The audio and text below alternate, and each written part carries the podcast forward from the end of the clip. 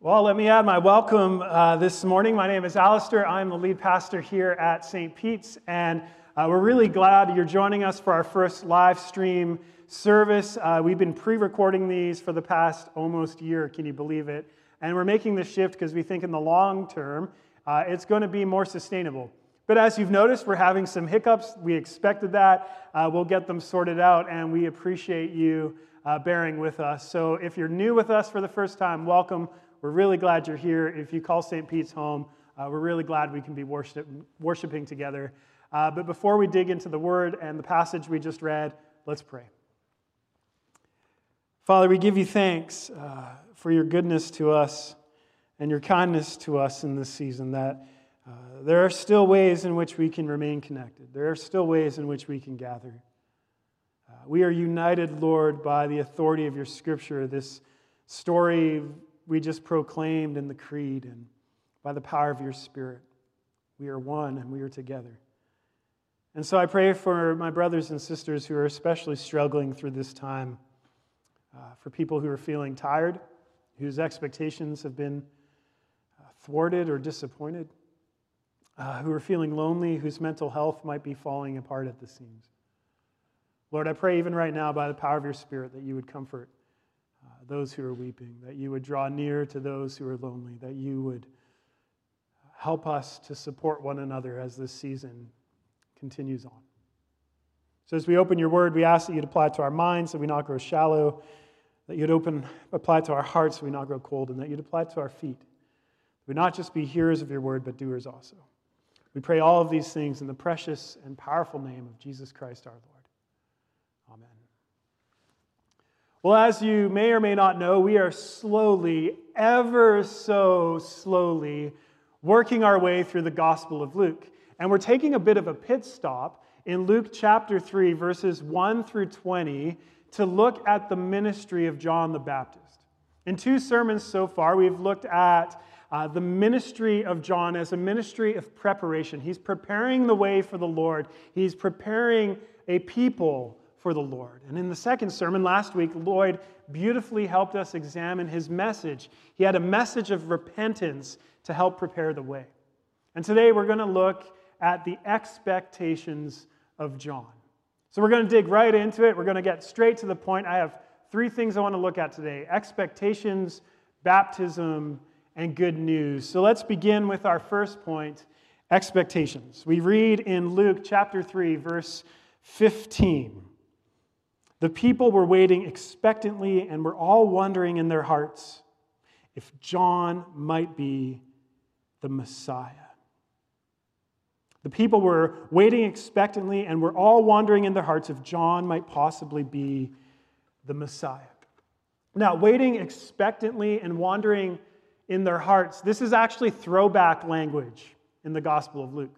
We should think of all the people gathered outside the temple waiting for Zechariah, the high priest, to come back out. But he's not coming back out. They're waiting expectantly and they're wondering what's going on in there? Did he encounter the Lord? Did, did he die? Did we tie that rope around his waist for good reason? Are we actually going to have to drag someone out by the rope for the first time? We always thought it was a precautionary measure, but they're waiting expectantly. Or we might think of Mary, who wandered in her own heart at the message from Gabriel. What kind of greeting might this be? What is God up to? How does it involve me? And so people are making a pilgrimage out into the Jordan wilderness to see John, and they're not driven out there by some vague curiosity. You don't make a full day trip out into the Jordan just because you want something to do. You know, they're motivated by their expectation and their wonder. They're thinking, could this man possibly be the Messiah? Now, to be fair, they weren't exactly expecting a Messiah dressed in camel's hair uh, with a mouthful of honey and a handful of locusts, but that was nothing a good PR firm in the ancient world couldn't handle. They might be able to clean this guy's political image up still. But in all seriousness, we need to understand that the expectations for the Messiah ran deep in their national identity. And these expectations are somewhat tender. Uh, when I was a singer in a emo or what was called screamo band, uh, I wrote a song called "The Chaos Within," And it had a lyric that said, A life of expectations lets me down. And that's probably everything you need to know to piece together what my band was all about. And looking back, I wish I could say I was influenced by Stoicism or some intellectual thought, but the truth of the matter is really simple. I was just being emo. And even so, I unintentionally captured a way of thinking. Happiness in life is really a matter of negotiating our expectations. You know, the biggest challenge to our happiness is our expectations not being met. And we all know something about this, don't we? I mean, think of your own expectations. Think of your own unmet expectations. You know, perhaps it was the expectation that your career would advance in a certain way or that your degree would actually lead to a job or the job of your dreams. Or maybe you thought you would have a relationship that was steady by now, or be married by now, or have kids by now. Or that your political vision or your political efforts would actually make a greater impact upon the world. Or that your health problems would be part of the past by now, or that this pandemic would be over by now. And what do we do with all these unmet expectations? Well, sometimes we just double down and try harder. We think unmet expectations just requires more motivation, or so we think. But sometimes we see that all the effort in the world can't change the circumstances around us, it's beyond our control. And so we bury our expectations that have been met, unmet deep down. We push them down and we try to ignore them. Or when expectations go unmet long enough, we become furious with God. At least initially, we're angry with God, but over time, I don't know if you've experienced this, but it gives way to a sense of resignation, a disengagement an aloofness. Or perhaps we just try to become Stoics and we just try to start living by simpler expectations because a life of expectations lets me down. And the very next line I would sing was So, what's the point of trying to change anything? But occasionally, something stirs our expectations afresh. Something dislodges those unmet expectations that we've buried or tried to ignore or that are constantly on our mind, but something brings them to the forefront. And what happens? They hurt because our unmet expectations are tender. You know, Israel expected a Messiah, but it's a tender expectation because they've been let down time and time again by plenty of political leaders or false messiahs.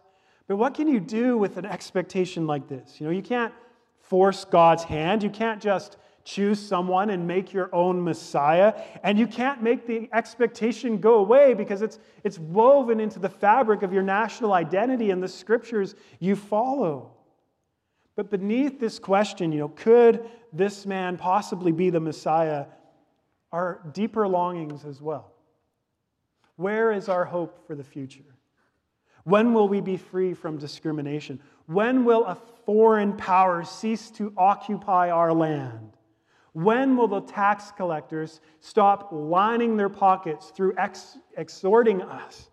You know, when will there be lasting peace? When will God finally make good on this promise to bring a king who's going to establish an everlasting kingdom of peace? When, when can we finally take a breath and know that everything is going to be all right? Deep longings are behind this question. Is John possibly the Messiah? Maybe. Now, as readers of Luke's gospel, we know something that those heading out to John in the wilderness don't know yet.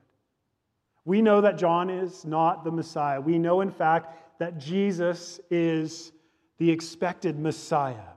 And so, John, in true prophetic uh, manner, redirects the people asking this question. He says in verse 16 of chapter 3 I baptize you with water, but one who is more powerful than I will come, the straps of whose sandal I am not worthy to untie. Now, if you're rich in the modern world, you buy Tesla, you buy a fancy car. That's how, that's how you show people you're wealthy and that you care about the environment. If you're rich in the ancient world, uh, and I'm assuming, just for live stream clarity, that my jokes are landing as well as they usually do, which is they're not landing.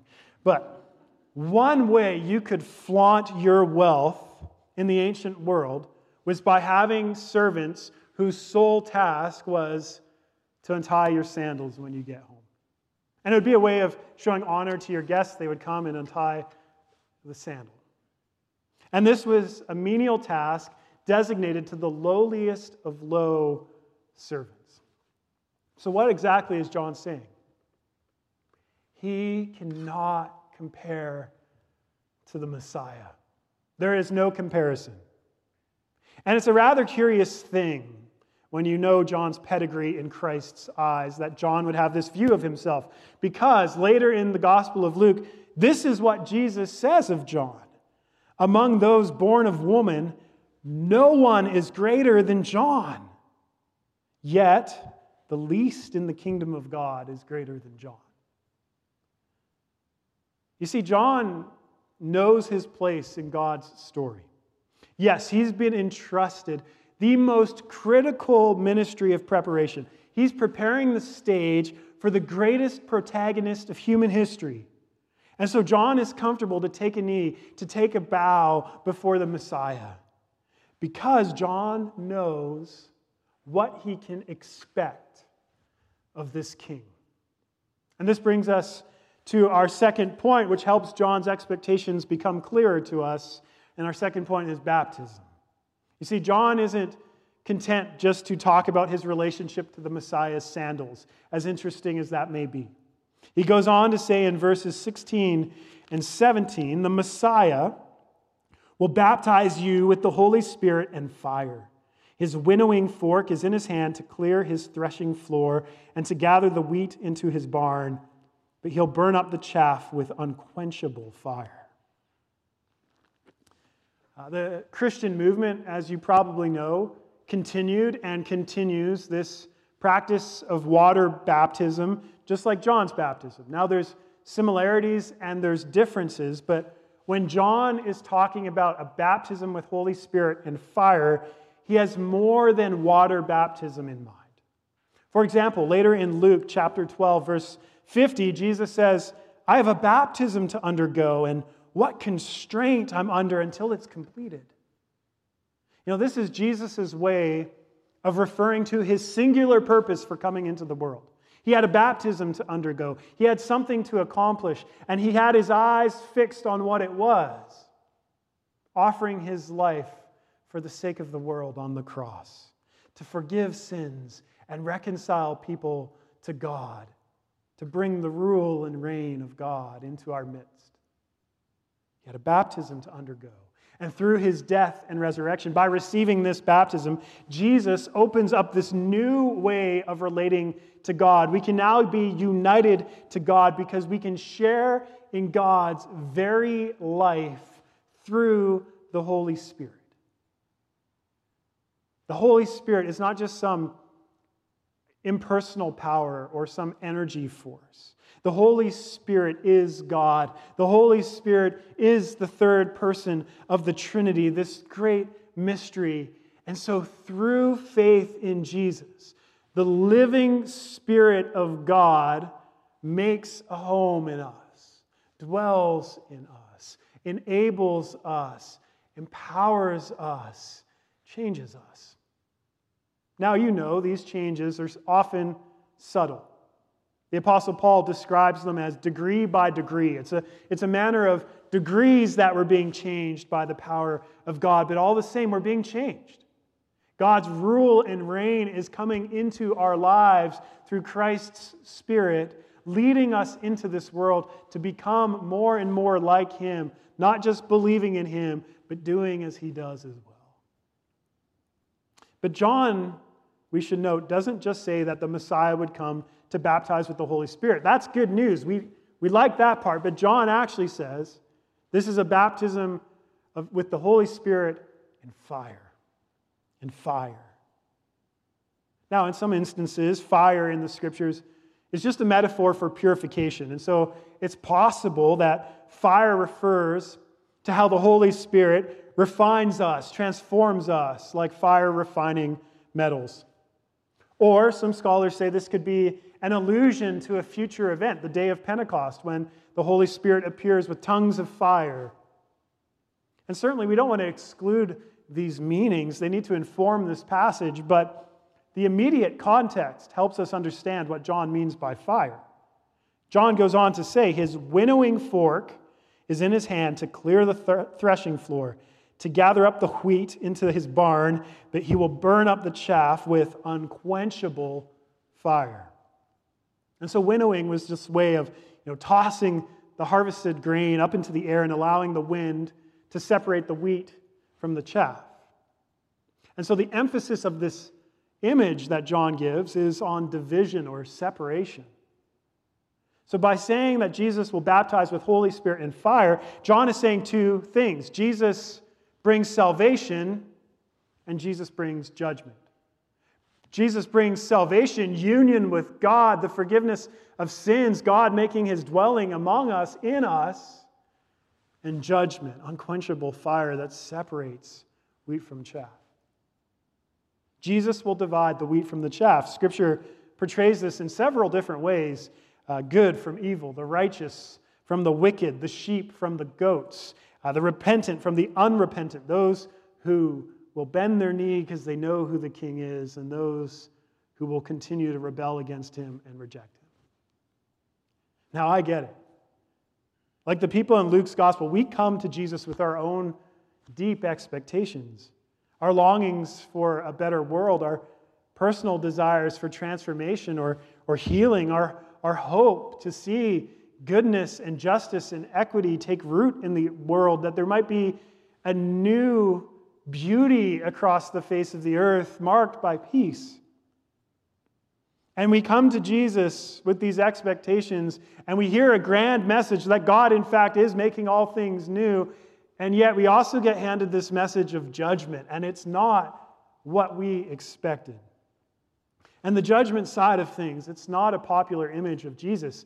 It's not the thing flannel graphs are made of. But we need to come to terms with the fact that sometimes, sometimes, not all the time, but sometimes, Jesus has hard truths to say, and they even have a harsh edge to them sometimes. For example, Jesus says in Luke chapter 9, verse 41. You unbelieving and perverse generation, how long shall I stay with you and put up with you? And in Luke chapter 12, verse 49 through 53, Jesus says, I have come to bring fire on the earth, and how I wish it were already kindled. But I have a baptism to undergo, referencing his cross. And what constraint I am until it is completed. Do you think I came to bring peace on earth? No, I tell you, but division. From now on, there will be five in one family divided against each other, three against two, and two against three. They will be divided father against son, and son against father, mother against daughter, and daughter against mother, mother in law against daughter in law, and daughter in law against mother in law, which is probably the least surprising of all of those. Now, these are all red letter words. In other words, these are the very words of Jesus himself. These are coming out of his mouth. Jesus says his cross will divide the world, it will split the world asunder into two. And I know these sayings and other sayings of Jesus can be very difficult for us to hear or make sense of what he was getting at. And I also know there is a pull within the human spirit to just ignore them, to gloss them over, to say this isn't really a part of the message. But we can't do that. For example, there was a skeptical scholarly movement in the 80s and the 90s called the Jesus Seminar.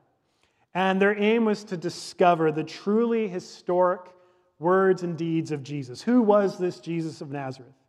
And at the end of it all, the shared conclusion of 150 highly skeptical scholars was this Jesus was a failed end times prophet.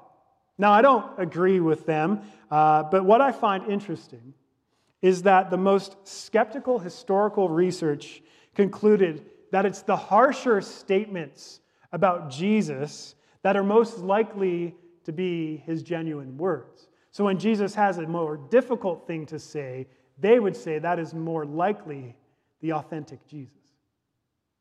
So if we try to remove or ignore the difficult things Jesus says sometimes, not all the time, but sometimes, we might actually be removing his most authentic parts. But Scripture unashamedly attests to what the church throughout the ages has proclaimed. At the end of this age, Jesus will return to judge with justice the living and the dead. Every single person will give an account to him.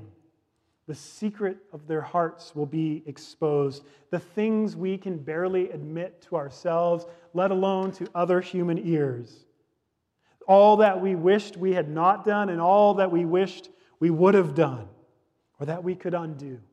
It's all going to be laid bare on that last day before the God from whom no secrets are hidden, and he will judge with justice.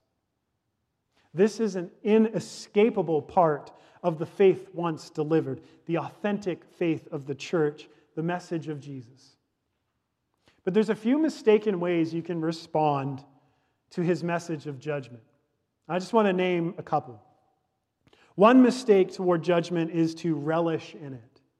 You know, instead of judgment being part of the message, it becomes the whole of the message. I'm imagining the person that loves to tell other people that they stand condemned and only pays lip service to the message of repentance and life and union with God and all the goodness God is bringing into the world. You see, in these instances, when we relish in judgment, God is portrayed as an unpleased deity ready to pounce on the littlest opportunity to enact judgment on an individual. Another mistake we have towards judgment is to diminish it.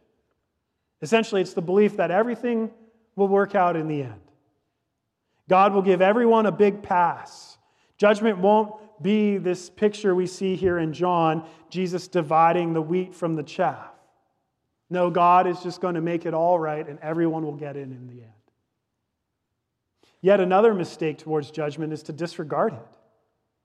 And this is pretty common. It's the mistaken belief that whether or not Jesus was who he claimed to be, you can't know. But if there ends up being a God, if you end up being judged, you had a pretty good moral track record and you'll probably be okay with God. And if you're not, well, that's God's problem. The problem here is it misses that God is not concerned with our scorecards, our moral track records. Because as the prophet says, all of our good deeds are just filthy rags before him, anyways. No, the Lord wants to know you and wants to walk with you and wants to be with you. He is looking for something other than a scorecard. And when you disregard judgment this way, you disregard how God has made himself known and how he is knowable. Or, one more mistake you reject God altogether because you just can't come to terms with the fact that God judges at all. And I think all of us, all of us are going to be pulled in some of these directions or many of these directions because the theme of judgment is not easy. It's weighty and it's heavy and it's often personal. As Jesus says in that one passage, it, it divides father from son and mother from daughter because sometimes within our own families we don't all believe in the Lord. You know, the fire Jesus is going to bring to the earth, this baptism of fire, it's, it's disconcerting. But I don't think that Jesus wants us to relish in it or diminish it or disregard it or reject him over it. And I find it a little strange, don't you think, that this image of Jesus with a winnowing fork and this picture of wheat and chaff and unquenchable fire is immediately followed by verse 18. And with many other words, John exhorted the people and proclaimed the good news to them. This brings us to our, our last point the good news. We can see this message of judgment as good news. I don't know about you, but I find that a little surprising. I find that a little bit hard to get my head around. How is this good news for us, for the world? Uh, the Cuban American scholar Justo Gonzalez asks this very question, and he says, This is not good news in the sense that it'll make everybody happy. It is not good news in the sense that whatever evil and injustice people have committed and still commit is no longer important. It is good news in the sense that a new reality is dawning. Evil and injustice will be undone. But it is not good news for those who thrive on injustice, whose power is oppressive and unjust. And as we have already said in this series, as Lloyd helpfully showed us last week, it's usually people who benefit from the privilege of living in a developed nation or the privilege of a certain social class that scoff at the notion of God's judgment.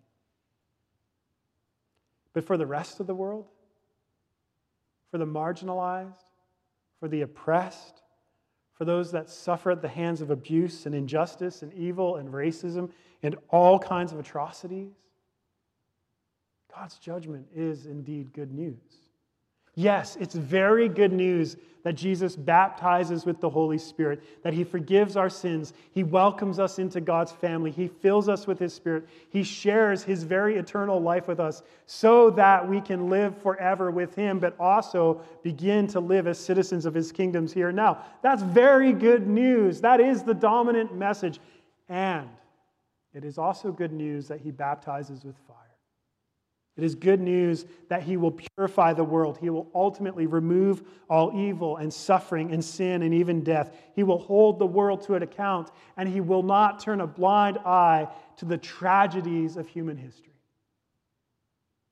And this kind of power, the power of Jesus, it's awe inspiring and simultaneously terrifying.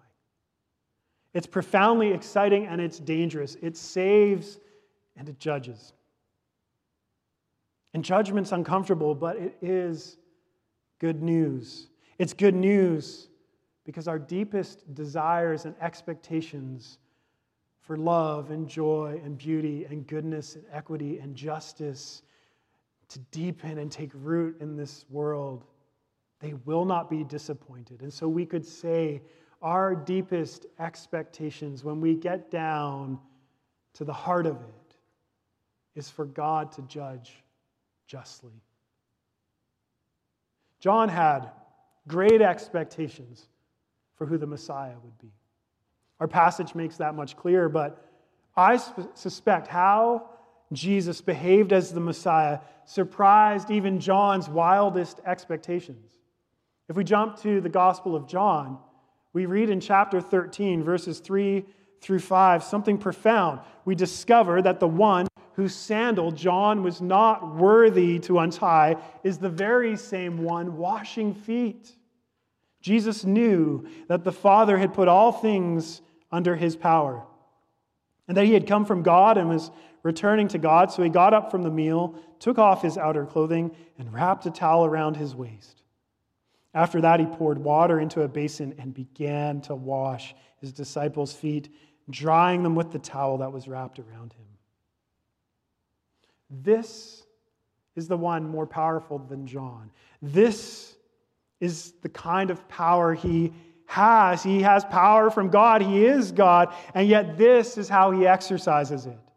He takes the position of a lowly servant to serve. The only task lower than untying the sandal is the washing of feet. As the Apostle Paul writes in Philippians, Christ Jesus, who being in very nature God, did not consider equality with God something to be used to his own advantage. Rather, he made himself nothing by taking the very nature of a servant, being made in human likeness, and being found in an appearance as a man, he humbled himself by becoming obedient to death, even death on a cross.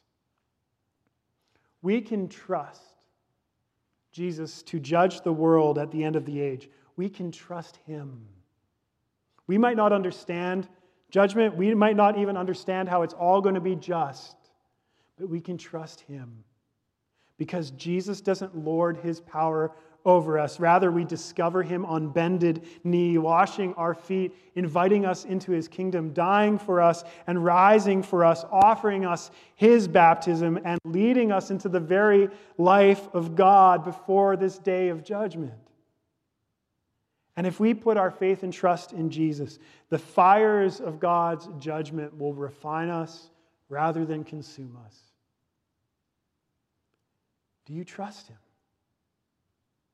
Do you see that the one whose sandal we're not worthy to untie is the one who is on bended knee before us, washing our feet? And if so, if so, the invitation is to go and do likewise, to wash the feet of a world being prepared for him to return to judge with justice. Let's pray.